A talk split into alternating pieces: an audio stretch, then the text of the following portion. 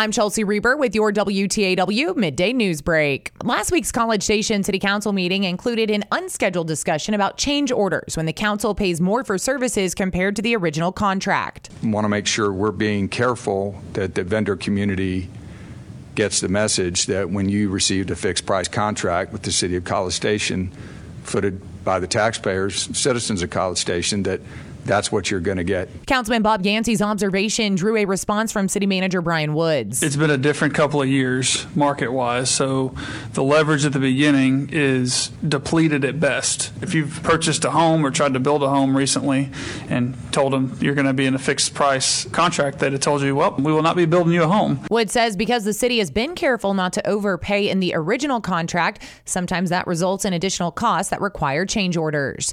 More than 9,000 customers of the Wellborn Water District will be paying more starting in March. Campbell Young, who was promoted to general manager January 1st following the retirement of Stephen Cast, brings up two reasons for a rate increase. One is what Young describes as a massive cost increase the last couple of years in treatment chemicals, materials, and services. And the cost of the water district's capital improvement plan rose from 45 million when the last rate increase took place to 55 million.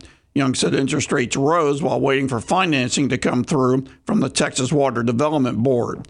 Bill Oliver, 1620 945 WTAW. It's now up to the Texas legislature to decide whether to approve a recommendation from the Public Utility Commission that members say will make the electric grid more reliable. One member of the Brazos County legislative delegation tweeted his opposition to the PUC's decision. Senator Charles Schwertner tweeted the commission chose to ignore the legislature's clear direction with a costly and complex proposal. PUC member Will McAdams says the performance credit mechanism would provide incentives to generating companies to have plants online when the state has its lowest power reserves.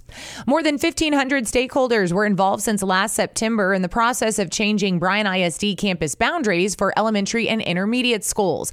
That process ended with this week's school board unanimous approval of recommendations by a 30 member committee.